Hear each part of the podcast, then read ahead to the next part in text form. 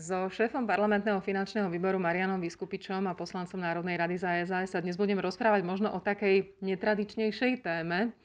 A Maroš, ja si pamätám, keď boli, boli moje deti úplne malinké, ako sme, že keď nám z nákupu ostal 1-2 centy, im ich odkladali, hádzali do prasiatka a potom raz za čas sme ich potrebovali niekde minúť a nikto ich nechcel. A Postupom časom som zistila, že mnohí obchodníci majú problém chcieť tieto jedno dvojcentovky, že to berú ako keby to ani neboli peniaze. Ty teraz prichádzaš s návrhom, aby sme jedno a dvojcentovky vlastne už vôbec nepoužívali, aby sme najmenšiu mincu, ktorú používame, bola 5 centovka. Začneme prosím tým, prečo vôbec tento návrh, veď aj 1 a 2 centy sú peniaze. Trošku ťa opravím, prichádza s tým ministerstvo financí, prichádzame s tým ako koalícia. Eh, no, prečo?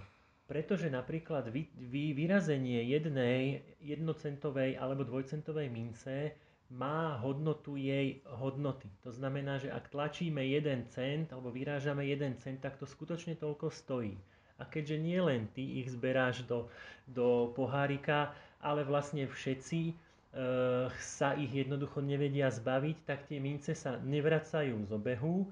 Tým pádom Národná banka musí vyrážať stále ďalšie a vo finále to všetkým spôsobuje len problémy. Už len na okraj, ak ty zoberieš 100 jednocentových mincí, čo máš hodnotu 1 euro, tak banka bude chcieť to 1 euro za tú výmenu. Takže ti vlastne nezostane nič. Čiže stav je taký, že jedno až dvojcentové mince i napriek tomu, že sú peniaze, že sú zákonným platidlom, neplnia svoju úlohu a práve táto iniciatíva, že ich akoby vyradíme z obehu, je niečo, čo vlastne bude šetriť peniaze štátu a bude to šetriť aj peňaženky alebo miesto v peňaženkách občanov.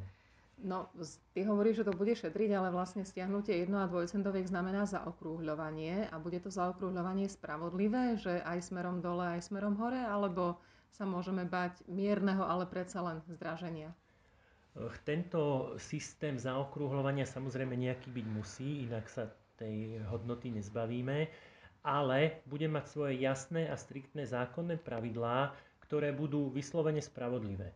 Eh, zaokrúhľovať sa totiž nebude cena každého jedného produktu, zaokrúhľovať sa bude až cena výsledného nákupu, aj to samozrejme len pri platbe v hotovosti. Čiže pri platbe kartou platíš presnú sumu na posledný cent a pri platbe v hotovosti sa bude vlastne zaokrúhľovať výsledná suma a teda maximálne zaokrúhlenie sú teda 2 centy a bude sa to zaokrúhľovať teda podľa matematických pravidel raz dole, raz hore a tým pádom to bude spravodlivé, pretože teda raz môže o tie 2 centy prísť e, obchodník a raz o tie 2 centy akoby príde zákazník. Čiže vo všeobecnosti to bude e, žiad, ne, ne, určite to nebude mať žiadny vplyv na zdražovanie a určite to ani nebude mať vplyv, že by sme akoby o niečo prišli, pretože tá matematická pravdepodobnosť hovorí, že raz to bude jedným smerom a druhým smerom a v mesačnom vyjadrení to možno príde fakt ten 1, 2, pár centov. Možno taká úplne laická otázka, ale keď sa bavíme o tom, že to nikomu neublíži a naopak to ušetrí peniaze tej štátnej banke, tej Národnej banke Slovenska, prečo tento návrh prichádza teda až v roku 2021, keď eurami platíme už strašne veľa rokov? Tie centovky a dvojcentovky stále zostanú zákonným platidlom, takže vlastne uh, oni, oni zostanú v platobnej sústave. Ale prečo až teraz? Ťažko povedať. Toto neriešila nikdy centrálna banka, Európska centrálna banka, vždy to necháva na jednotlivé krajiny a sú krajiny, ktoré už toto urobili. Toto, čo sa my chystáme urobiť teraz, urobili pred rokom, pred dvomi. Konec koncov aj my máme tú skúsenosť. Eh, my starší si pamätáme, že sme sa zbavovali 10, 10 a 20 halierníkov. Takže Eh, v tomto teda nechala Európska centrálna banka túto situáciu na krajinách a ako si ju upravia. Sú krajiny, kde si to tak nejak z takej tej národnej tradície vážia do posledného centu. To asi vnímajme, že Nemecko, tá ich precíznosť a presnosť. A sú krajiny, ktoré už dávno nad tou jednou centovkou mávajú ruku. Takže je to v podstate sloboda rozhodnutia krajiny. My sme sa, myslím, správne rozhodli uh, tieto jedno a dvojcentovky dať preč z obehu, takže budeme to mať pravdepodobne asi, asi od začiatku budúceho roka. Tak si teraz ešte povedzme, ako to procesne teraz bude vyzerať. Na svete je prvý nápad, prvý konkrétny návrh a čo sa teraz s ním ide diať? Takže ministerstvo financí teda urobilo spolu s Národnou bankou Slovenska návrh zákona.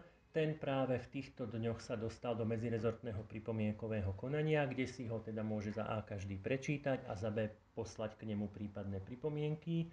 Následne po vyhodnotení pripomienkového konania a zapracovaní pripomienok pôjde zákon na rokovanie vlády a po jeho schválení vo vláde pôjde na rokovanie parlamentu. Čiže e, túžobne očakávame návrh zákona a pravdepodobne na aprílovej schôdzi, kde prebehne prvé čítanie a potom na nasledujúcej schôdzi druhé a tretie čítanie a zákon sa stane platným. Úplne posledná otázka, vrátim sa ňou na začiatok. Možno takých rodičov, ako som bola ja, je viacero a takých domácností, ktoré majú prasiatka plné jedno dvojcentoviek Zatiaľ ich teda nemusia ani vyprazňovať, ani zahadzovať a asi ani do budúcnosti nebudú musieť, len musia rátať s tým, že manipulácia s takýmito drobnými mincami prinesie nejaké náklady. Áno, presne tak, ale zároveň, ako som už povedal, oni budú a zostanú stále platným platidlom. To znamená, že vy v nejakej miere ich môžete e, dať stále obchodníkovi, ktorý je povinný ich prijať, ale už nimi nebude vydávať a samozrejme obchodník ich postupne odnesie do Národnej banky Slovenska, ktorá je povinná ich teda prijať a takto vlastne sa postupne tie 1 a 2 centovky prírodzeným spôsobom stiahnu z obehu. A ak ty nájdeš ten pohárik plný jednocentoviek aj za 10 rokov, keď ich dodnesieš do Národnej banky, oni stále budú povinní ti ich zobrať. Ďakujem veľmi pekne. Rado sa stalo, pekný deň.